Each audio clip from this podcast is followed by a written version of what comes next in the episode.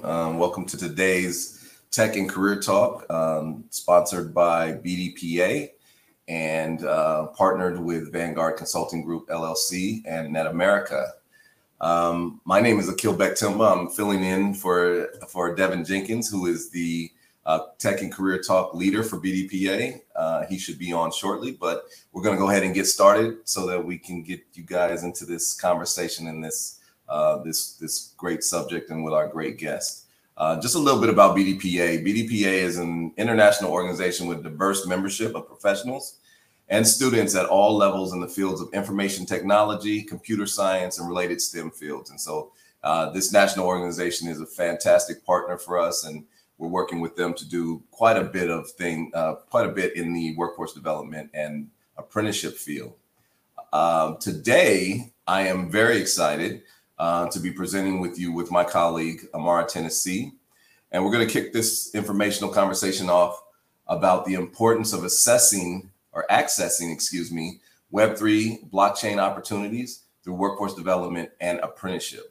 We'll also be discussing the possibilities of expanding registered apprenticeship programs in the related areas and increasing the numbers of minorities being involved or getting involved in the field. We are very, very thankful for having Mr. Dantrail Felton of Apex Strategies with us today and representing the culture in the areas of Web3, blockchain, and growth in the IT industry. Little housekeeping before we get started, before I let my partners jump on here. Throughout today's Tech and Career Talk, we will field as many questions and answers as time allows. So please get involved, get engaged, and plug in your questions and comments in the chat box. It'll be monitored throughout the conversation. So let me start by saying good morning to Dantrail and Amara. How you guys doing? Good morning. Super excited to be here. Good morning. Good morning. So before we get started, let's just introduce everybody. I introduced myself already. We'll introduce our guest first, Dantrail Felton, and then Amara, you can tell us a little bit about yourself also.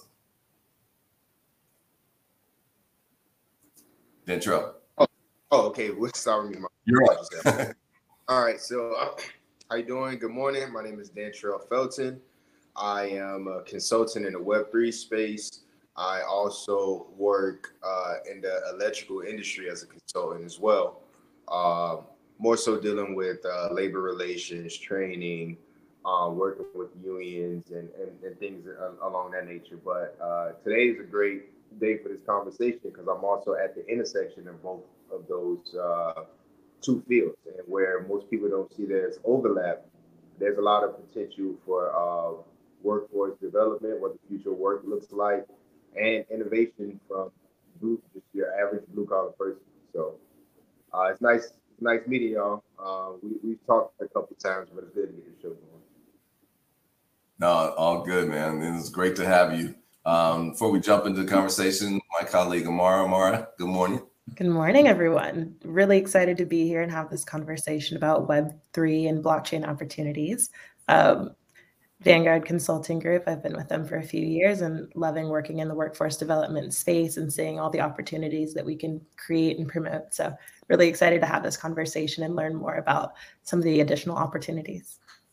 Cool, cool. So Dantrail, let's jump into it. I am from our previous conversations and things that we've talked about before, I am waiting and so interested in how did you get into Web3 and blockchain? Like, where, tell us a little bit about your journey, where you started, where you're from. I know you're from Miami, where you started, where you're from, and how did you kind of journey to getting to where you are right now? Okay. So yeah, I'll start from the beginning because I think this is the first time I've really truly had the time to explain it. So I am a Miami citizen, native, true and true, born and raised. Always been here, plan on being here as long as I need to be. My family ranges from down south in Perrine to Coconut Grove, all the way up into Broward, and the Fort Lauderdale areas. So this is all I know. I lived in Liberty City, which is Everybody's familiar with that. That's where Muhammad Ali and Martin Luther King, this is the area that they would come to when they came to town. So I'm from there originally, but I moved to Miami Gardens, which everybody knows for the Hard Rock Stadium, St. Thomas University, Florida Memorial, and so on. So I've had a full Miami Black experience from the top to the bottom. So I'm kind of accustomed with everybody in the city. So that was always a cool thing. But, fast forward a little bit, in high school, I was presented with an opportunity to work with Florida Power and Light as an electrical lineman. They were at a point where their workforce was so depleted that they had no other options but to turn to the community, and they came to the schools with a 2-year program that would teach you how to be ready for a line work apprenticeship job as soon as you turn 18. So, I remember being asleep in class, actually. I was asleep, and I heard on the announcement, make $27 an hour, and this was 2005. So I'm like, you know what, my mom makes somewhere around there, and we do all right. If I had that at 18, I'd be balling. So yeah. I didn't even know what line work was, but I got up and I ran down to the office and I said, yo, what was that program? I need to be a part of that, because I was thinking about being a firefighter. So that might be the one right there. So okay. They eventually came to the school, and they talked to all the 10th graders. Only a few actually came out, and only a few made it. I still actually have friends in the company now that still there doing well. And that led me on my journey to, being an electrician, but we call it line work for sure. And from there, I had my ups and downs, being a young man and being a part of a huge company with so many other coaches where we're not necessarily represented. You have to learn how to navigate that, and not just doing your job good or great. It's also how to deal with men. Sometimes just being a man and coming in another man's space, that's a whole life lesson alone, Absolutely. So, I had to understand how being a young Black, very confident person and coming into a field that is not so much Black, and but I always felt comfortable.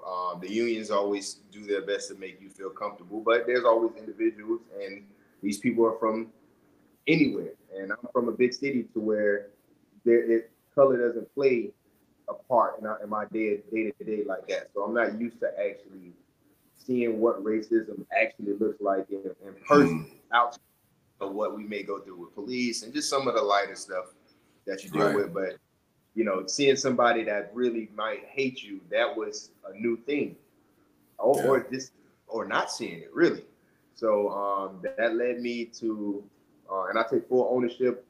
I did very good in that program, but I didn't know how to study. And it's not that I didn't understand it. How testing is made for trades is we're not looking for D students. We're looking for B and up students, because you have to be capable. And my skill level, physical skill level, would always get me there. So I would never take studying as serious as I could, because I got the concept. But there's a difference between saying, hey son, go over there and dig 6 feet over there, and the guidelines say 6.25. Right.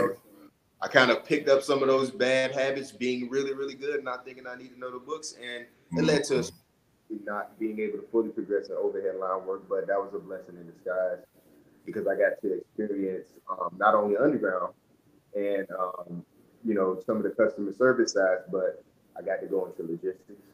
I got to go into the management side, and I had a area manager, Graham Harris, Black guy as well. He took me in when, like I said, I went through some rough patches with the company. Nobody would, said, I'm helping you. And he allowed me to do a lot of professional development classes the company offered, because I was the only one asked. Nobody in the union ever thought to take professional classes or upskill. It just didn't apply. A lot of times the union guys are making more money than the management guys, so they're not looking to go take a 5-day class at the corporate, where we have our life the way we like it, and I'm fine with who I am. Mm-hmm. But I wasn't fine where I was. So I had all the knowledge from being in the union, but I wanted to do more. So I started taking it, and that led me to Six Sigma. And Six Sigma opened my eyes to how to find a problem, solve a problem, and really show how you solve that problem. What are the deliverables? What are the outcomes? Can you save $1 billion company 3% with your idea, and what does that mean to them? I started getting, and that could be a huge number depending on the company. Yeah, exactly. But when before we get so financially educated, you think, well, I got $1,000, 3% is this. I ain't thinking about it.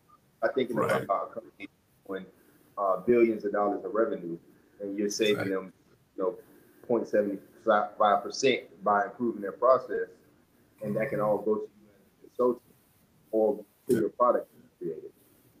So I always had that in the back of my mind. Now we're going to jump a little bit more forward. Here we are at the pandemic. I'm about to top out all the life lessons I've learned about how to navigate and be a great worker, and all of this stuff is finally comes to head. I'm about to be underground. That's more of a technical version of what line work is, but we do everything underground. So in New York, you don't see poles or power lines because everything's underground. So it's that version of alignment.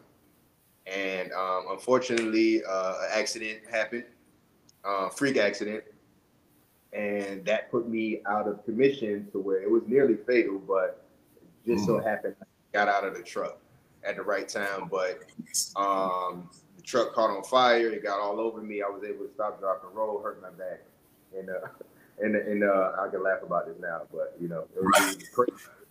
It's like I am in a fireball right now. But wow, I got past that. This is pandemic time.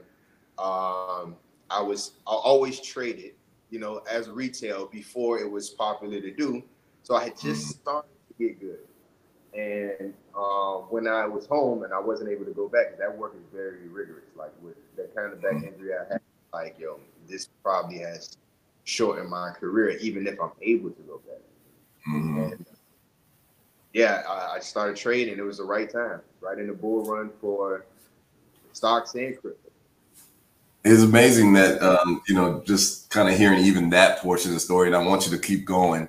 But hearing that portion of the story, just to have kind of the foresight to get involved in some of those other trainings and upskilling yourself in areas that, even if they didn't directly impact or directly apply to what you were doing at the moment, you had kind of this ambition and this vision of what was to go forward. I actually worked, I have a small relatable story to that, in that I worked as a meter reader, and this is way back in probably, way back. I'm going to show my age here, but it was way back in like 95. That's so for PG&E, which is a huge utility company in California. And there were gentlemen, there were guys, union guys and guys there that, had been doing that same job. I did it as a college summer job, and they were doing it for, 28, 30 years. And I just wondered how, what's going to happen when you physically can't jump over these fences and you can't get, climb around and walk these miles and do all this kind of stuff. What are you going to do next? And so hearing you talk about the fact that you had this foresight, that, not even knowing that this accident was going to happen, not knowing that these other things were going to happen, or that you were going to be making this transition. It's really cool to, and I think that, kind of a takeaway for people that's listening to this, especially younger folks that are listening to this, this session today, that upskilling is key. And you can do it on your own. You can do it through, your company, you can do it, but just to kind of put yourself in a position that if something happens where you physically can't do what you're doing, you have some other ways to go and some other directions to go. So I commend you for having that hustle and having that kind of mind state to go into these other areas. So now you're at the point where, you know, that part of it is kind of coming to a close, but you upskilled on Six Sigma. You did these management training classes. You got these other areas. And now you've gotten into the investing during the pandemic. Can you tell us a little bit? Because a lot of people still don't know what that, where that relates, right? What kind of investing was it? How is it related to our topic today with Web3 and blockchain? So kind of take us into that. Okay, so even taking your comment and going where I'm leading, so naturally, and I think we should always encourage our kids. Like, I was always naturally curious. My dad put me on to like the Discovery Channel when I was young, so I would always be interested in these random science topics, no matter what they were. And as you study more into it, you learn more about the nuance of dinosaurs or whatever the case may be. And I never fought that. I never understood it at first, because me and my friends were joking. It's like, yo, I know all the random facts. Like, I'm like Google. Like, you can ask me about anything because I just take it all, you know, in mentally. And I never knew why, but I would always, you know, take that same approach to learning tasks. Like, I want to know why. What does this do? What makes this do this? And I didn't know I had an engineer's mind, because I wasn't in an environment for somebody to tell me that, hey, you're an engineer or you should be an engineer. You know, the way you approach things. It's just, nah, this is how I break things down. I like to break it all the way down so I can know what I can do with every part of it. So that leads me to trading, where, you know, fundamental analysis, most people tend to stick to that because it's what you know. You're reading it, you're getting some other people's opinions and all of that. And then they call it technical analysis. They call that astrology for men. So it's something we get so invested in, because you have to be a little bit more sharper, and you got to understand world news and how things cycle. You have to remember this and that. So that side of trading attracted me, because you can pretty much see a company's roadmap of what they're going to do based on the decisions they're going to make, and always be ready. So I made some good money with that, with, of course, the Apples, the Teslas, and everybody. And I started to recognize some patterns with Bitcoin. So I'm like, well, this looks like it's about to break out. It was about at $10,000, and I just started putting money in at 10,000. And that was the winter where Bitcoin really broke past 20. So now I'm taking this ride with Bitcoin, Ethereum, and XRP, and all these companies. I don't really know too much about crypto besides what the general thing that it can do is with alternative asset or source of currency, but I'm killing the charts, because the charts are not manipulated the same as the regular market. So it's just like clear as day, and I didn't have any points to kind of jump the gun on. So I'm like, well, how do I find out about that? So I started to find out about white papers, and I went to my mom, allowed me to go like I'm a kid. She provided a source to get tickets to Emerge, and I went to Emerge, and I got to see Web3 and crypto and renewable energy businesses in front of my eyes. And it's just like, I know what I could do there, and I know how to improve that, and I know how this would work, and I know what company would take that. And it just dawned on me. It's like, man, my expertise that I gained just being a technical worker, hands-on, in the field type of guy, but with my natural ability just to want to learn and add on, I created an opportunity for me to find where's the goal in the middle of these fields. So where, at what point does the electrical industry and Web3 intersect? I'm there now, and I can be an expert at both. So that got me to just dive straight into Web3 full force, no holding back. Where was my next spot? What do I need to learn? So by definition, just for us laymen that don't know exactly what, you know, Web3 and blockchain is, can you give us kind of a breakdown on what it is? I know you spoke about, you know, the investing portion of it and understand, you know, and what you did in crypto and what you did in some of these areas, investing. But what exactly? It, you know, if I was to go and tell someone, yeah, I had this conversation with Dantrail today, about Web3 and blockchain. They said, what is that? What do I tell them? Right. So, okay. So the now, and again, I want people to understand you do not have to be an expert in every part of this. You just need to understand the general concepts and then find a place for you to get in.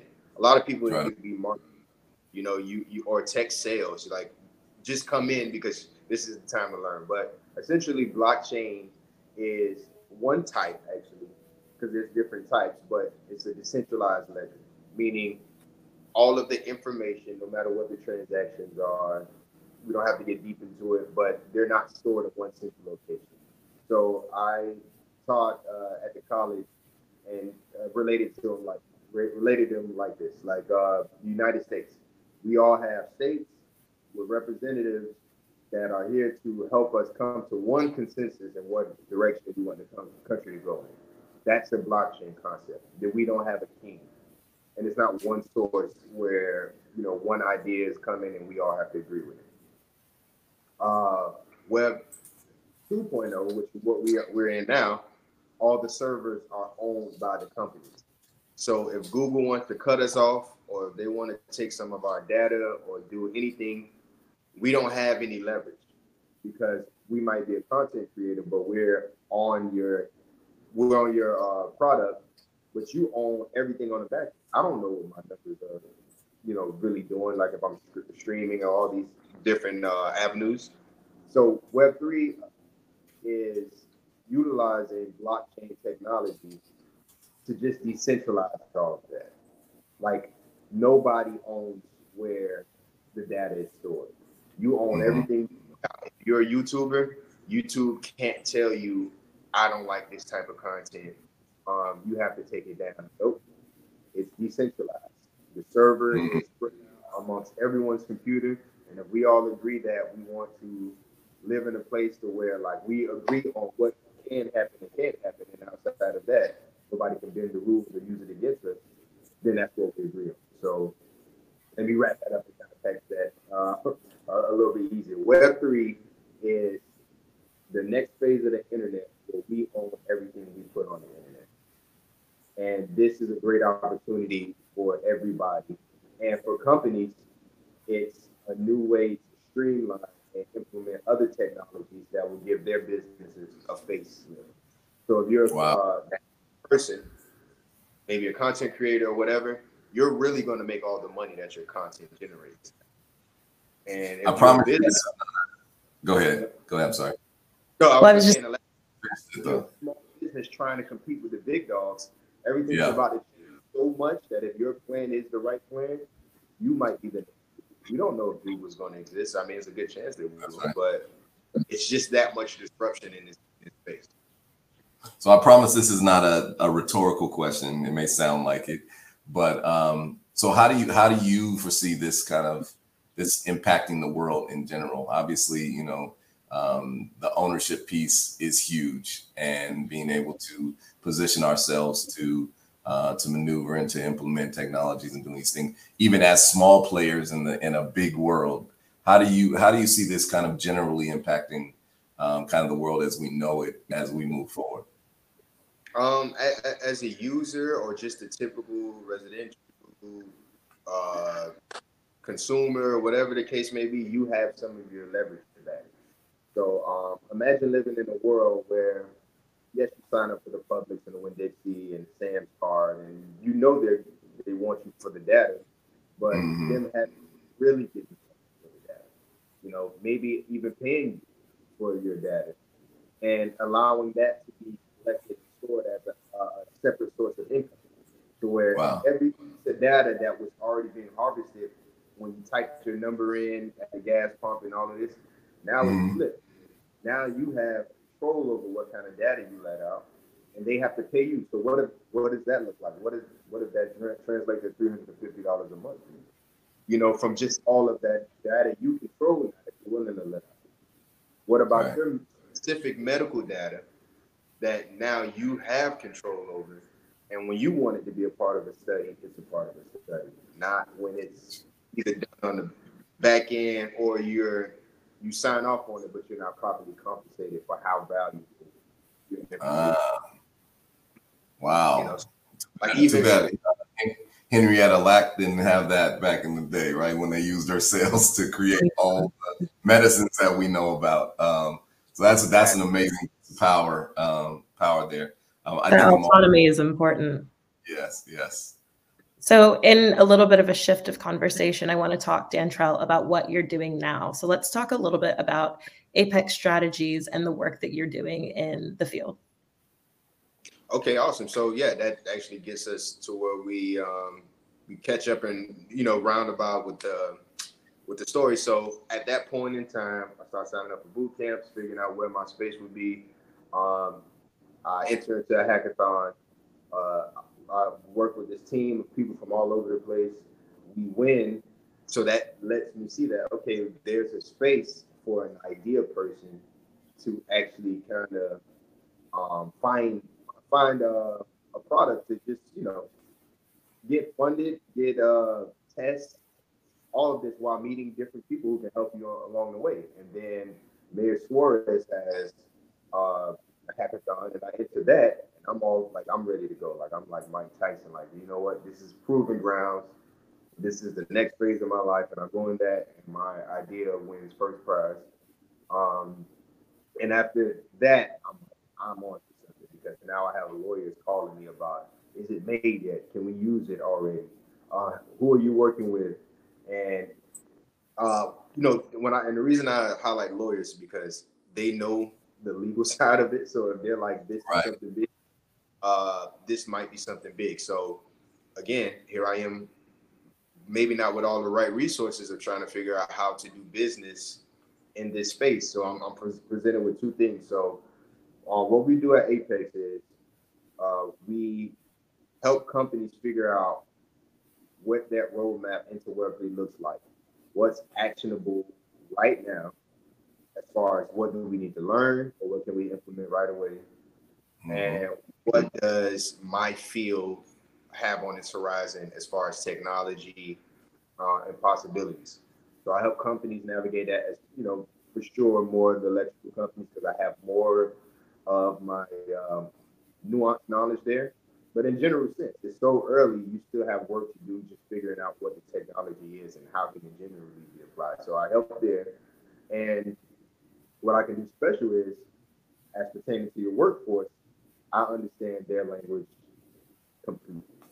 I know they in between the trucks.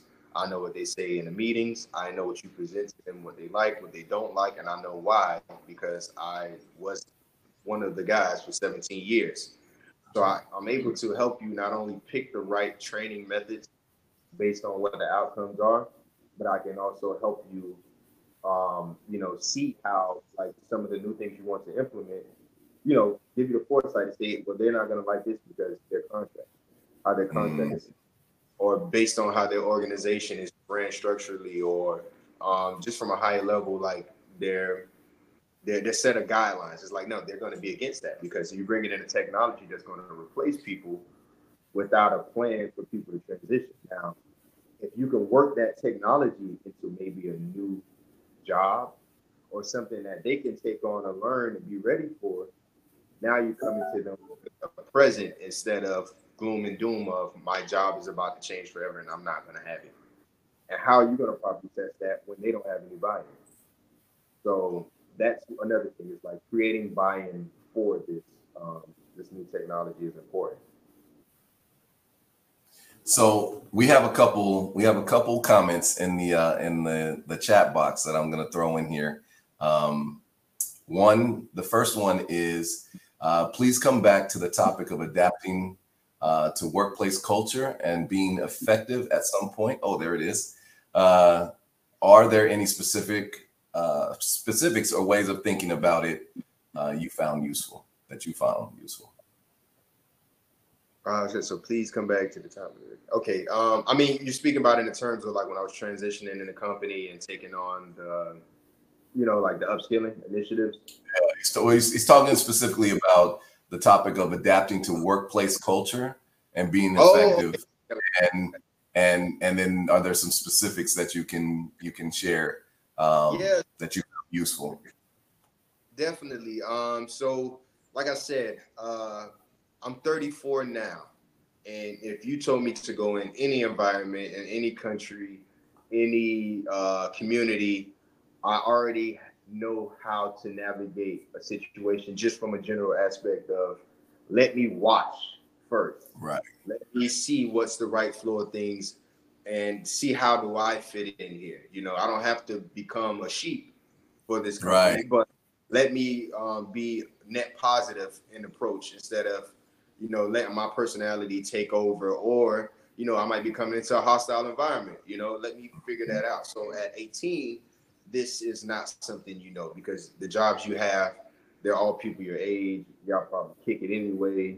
It's probably somebody who looks just like you, somebody from high school or a school nearby. It's totally different from going into a job at 18 with the average work. I think the average age of the workforce is like 50. You know, mm-hmm. totally different.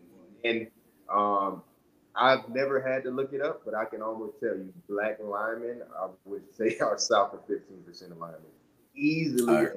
As being very, very, very generous. Very, very yeah. generous. And a lot of them are from places to where, and I'll say this as well, we have our perception of certain people by how they talk and how they look. And now, at this age, I know I'm either right or wrong about it. Back then, right. you might just say, oh, no, all of them are like that. Mm-hmm. Or you might even say, oh, that's something from the past. So just even being able to navigate that, like who's for you and who's against you. You know, like that's huge, huge skill right there. And thanks, Craig, from Mindship for that question. There's another question here for you. Okay. As an individual, where do you store your blockchain data on the blockchain to share with the world? So, from Ken Reeves. Okay, now here's my stance on this. A lot of the hardcore blockchain, crypto, Web3 people want everything to be just straight up, I guard my identity with my life, and we're going to do transactions, and you can't tax my money. And understanding the world we live in, that's not going to be realistic, 100%. But I think it needs to be some of that to where the things you want to have, maybe like your wealth and certain things, self-governed or whatever we all eventually agree on after regulations. But there is some part of you that is still front-facing to the government and people you have to deal with that we have to verify who you are. And I think when this technology gets adapted, it's going to be personal use side of things, and there's going to be a governmental or something obligations that you got to have to the country or your community or whatever, to where you can say, hey, I am Akil Bakhit-Timba. This is my face. This is where I've worked at. This is my track record. So when you send me this 1,500 ETH, there's somebody to blame if something goes wrong. And then there's going to be things that you want to do where it's like, yo, that's none of the government's business. So me personally, I'm going to be diversified in that sense where I'm going to have things that are going to make it easy for me to do business and live my life as a normal citizen. But I'm going to store it in blockchain protocols where it can be completely private and protected. But it's so many protocols now. That can be anybody, because these companies have to make it through. So something like a high level decision like that for the long term, it's kind of hard to make that now because you got to see who's going to be around. That's perfect. We have another question. Devin Jenkins from BDPA asks, what's your take on NFTs and how beneficial or not are they for wealth creation? This is a perfect question. This is I'm kind of at the intersection again. So I was an artist, made music, did everything, all of that stuff for years. That is going to change the game for that. How it's presented to us as a way to just put money in and then money comes out, that was already set up to fail from the start. And unfortunately, a lot of people lost the momentum they have for it, but trust me, there's business use cases for NFTs that are going to be game changers. There's arts and entertainment that are going to be game changers. I just went to ETHDenver. You signed in with your wallet everywhere you went collecting NFTs, because that's further proof of things you need to do later. So keeping your community engaged as an artist. Imagine selling an album, but the album's roadmap is 3 to 6 months that you're able to engage. Somebody like me, if I know I'm getting custom sweater at this private session, I'm going to be a part of that. So that's how we need to look at NFTs, not just what they tell us is valuable and then buying that and then holding it until value either goes up and down. We need to start thinking about how to create value with the technology. Wow, that makes sense. That's very interesting. Definitely a lot to take in. It sounds like there are a lot of systems that are working together. And in that spirit, we've recently had the opportunity to begin our collaboration on developing registered apprenticeship programs in the IT space, particularly in data science and cybersecurity. So Dantrail, do you see apprenticeship opportunities related to what you're doing in the Web3 blockchain space?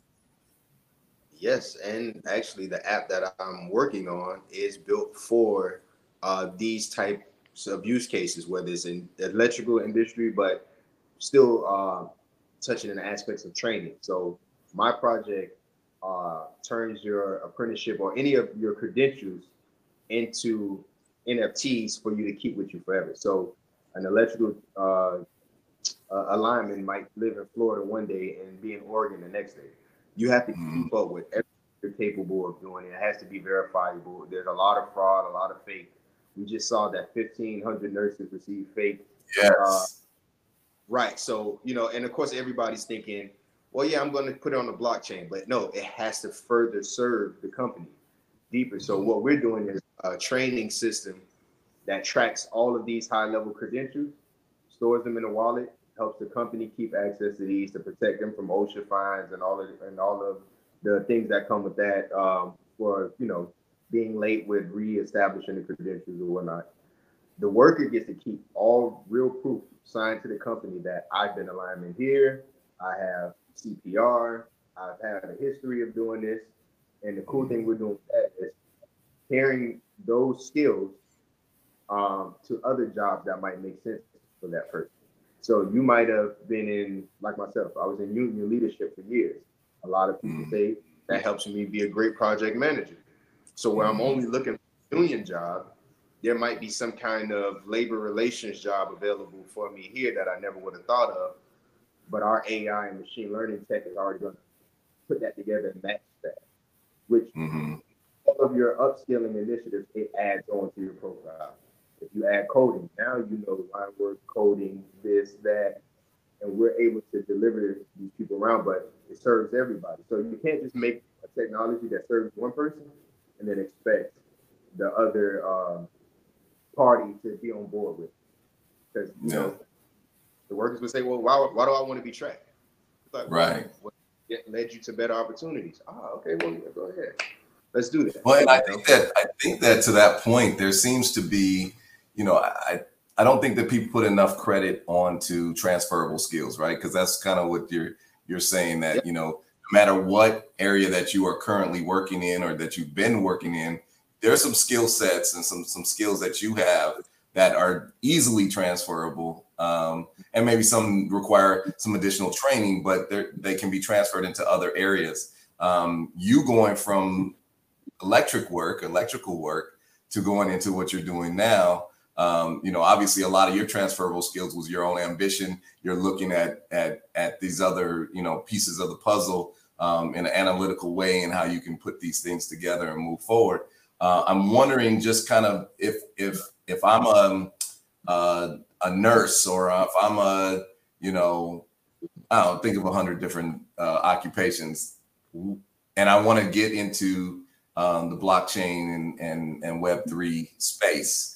What kind of, you know, besides some of the ones we just mentioned, what are some other maybe transferable skills that people can say, you know what, this was an interesting conversation. I think I want to look more into this. And what do I have to bring to the table? What are some kind of basic ones that you think might be, you know, that we could list that fits that?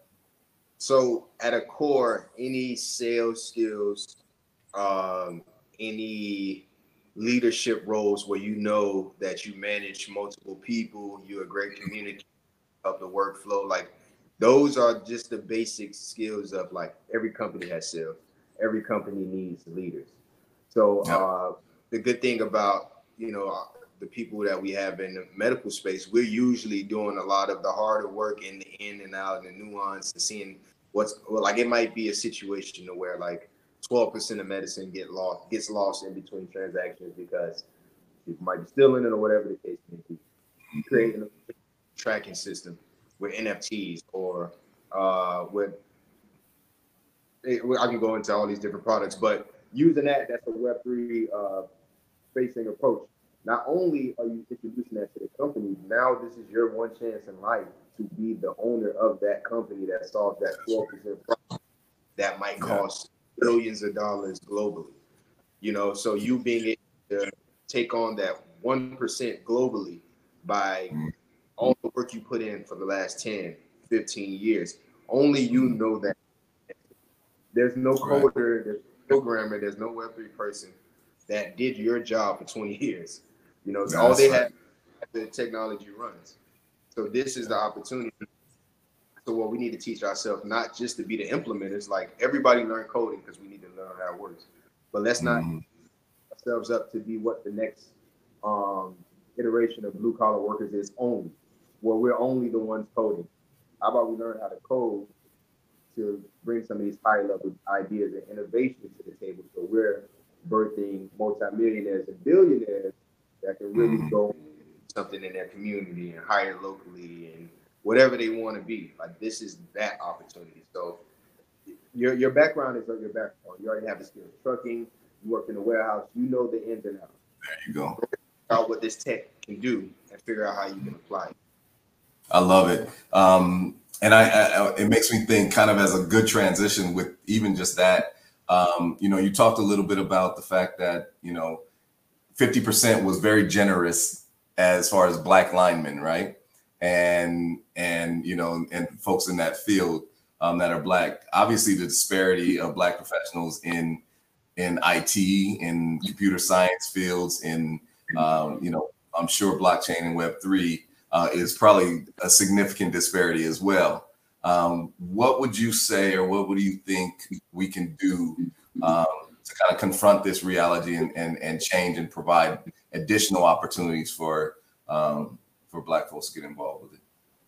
So I mentioned earlier about, like, how my dad introduced the concept of watching science and history at an early age, which spiraled on to the skill sets that I, you know, even though I went through my ups and downs, that one piece allowed me to just say, go explore, figure out, be curious, learn about things that may not matter to you right now. If we can start by getting our kids early to think like innovators and to think like founders or brick and mortar owners, but without the dollar for dollar mindset. You know, how to really run, how to really solve logistical problems effectively. If we could start that at the core, we wouldn't have a problem in this space, because, again, this is a very liberal space to where everybody's kind of accepting. It's only a whole bunch of white guys and Asian guys there because this is something that they want to do from early, you know, so they're already tested. And by the time a boot camp comes, you know, and they say, okay, well, set up Python on your computer in the command line, you're asking, what is a command line? Right. That's where I'm like, okay, well, how do you do that? And then now I spent weeks trying to get my computer set up to learn how to code. So this is like weeks before I even type the line of code, which is already aggravating. So how many people have enough ambition to spend 4 weeks trying to start the line? Not everybody. You didn't have to have that much ambition. So we have to, it's like exposure is key, right? Exposure is key as well, because, you know, a lot of communities don't, none of this is completely foreign, right? As even a thing for a lot of communities. And, you know, I think where some of the places where you from, I think when, you know, that you shared with us earlier, you know, dropping this as, you know, this is something that you guys could do, or something that you can be a factor in, is key important concept. And I know that NetAmerica has done some STEM programs, and we've done, you know, other of our partners have done some STEM, and I know some organizations that really address STEM on the younger, you know, even like from 5 and up. So I think that your point about, you know, kind of exposure and then that curiosity, and really feeding that curiosity is key, because we have a, you know, I think we have some future geniuses out there that know, you know, that have a propensity for it and can start to, you know, put it together. So that I commend you and what you're doing on that. We do have another question, and I know we're coming to the end of this session, but we do have another question. I want to make sure everybody gets the question in. Dr. Robert Joseph from Team Mindshift also has a question that says, what are the downsides to being tracked? And what do you think is the balance of tracking versus non-tracking, to address what you were saying a little earlier? So there's a lot of nuance with that, but I would say the major downside is not having a say in it and not benefiting from it. So yeah, that would change the game. Like, I don't think we would be complaining about what ads pop up if their systems implemented was to say, well, if I watch the whole ad, will you give me some money? You know what I'm saying? Because now I know I know you have all my demographic information. So what if I watch the whole ad? Can you give me some of that McDonald's money with you? You know, like, right. That's what we want to do when we do want to leverage being tracked. And then there's things that I don't want being tracked. You know, if there's something that could be a threat to my life, or it's anything in that sense, I want to be able to operate that from a private space as well. You know, so that's the upsides. The upsides are, like, now that you'll be able to leverage what's being tracked. The downsides are, you know, what we're living in now. Like, Google know everything about you. They claim they know you better. Right. You know, so right. We're living in the downside. So the next transition over, if it's not leveraging our own data, then there is no upside. We just continue on in what we have now. So makes sense. Well, man, I think this has been, I can't believe we're already 47 minutes in, because I feel like we could talk for another hour. But we're coming to the end of this session. Really, really appreciate all the information, the stories, the insight that you provided. Thank you, Amara, for your questions and participation. We're gonna bring Devin Jenkins from BDPA back in here, and we're gonna close this out. But before we do that, are there any other messages you want to give out to the people? What do you have going on? What do you have coming up? I know if anybody checks your LinkedIn, you are a busy, busy man, and you have quite a bit going on. So we're very fortunate to have you today. So give us what's coming up. What should we be looking out for, and what do you think we should be, where we should be paying attention to in regard to Web3 and blockchain? It's simple. I think starting with Florida Memorial. March 25th through 26th, we have our hackathon there. That's going to be a very low barrier to entry hackathon. You don't need to know how to code. We're going to have volunteers there on site. We're just helping people get through the ideation phase. Like, how can I make a good idea with this technology? It's going to be cash prizes, job opportunities, all of that. So, you know, that's how we approach it. I think I'm going to, you know, maybe I'll announce it later, but I might kind of strengthen my ties with Florida Memorial, kind of navigate to the HBCU side of HBCU. So hopefully I have something on LinkedIn with that, announcing that. But yeah, just jumping directly in the community, using Miami Gardens as a springboard. I'm the Blacks In Tech president of Miami chapter, so getting everybody involved on a local level from here to Palm Beach, that's what we're working on. And yes, a lot of programs with the kids. Like, we want to get them ready early. Still for adults as well. So just follow me on all platforms. As much information I come across, I'm just giving it out, you know.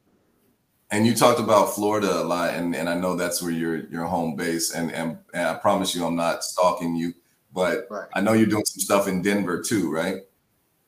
Yeah, so I just came from the ETHDenver conference, so that was me just kind of seeing, you know, the lay of the land, figuring out what's next for the enterprise side of blockchain and how can we implement it? I know, you know, Brick was right down the street, you know, so if the big money ain't bought in yet, then this is going to take a little bit longer. So, you know, what do they need? What do the big time realtors need? FinTech, So just seeing what that landscape was, and also looking for educational resources and connecting with companies. So that was a great conference for everybody on all levels. So I would say attend that next year, but look at one of these e-conferences anywhere. They're all over the world. You know, pick one, pick a place you always wanted to be to have global Paris. If you always want to go to Paris, just knock out two birds with one stone. Get out there. Perfect. I think that's great. And thanks again for your time. I'm going to pass it on to Devin, but I look forward to talking to you again very soon and us doing some work together. So appreciate you. Devin, you're up. Thank you, Akil, and thank you, Dantrail, for sharing with us today.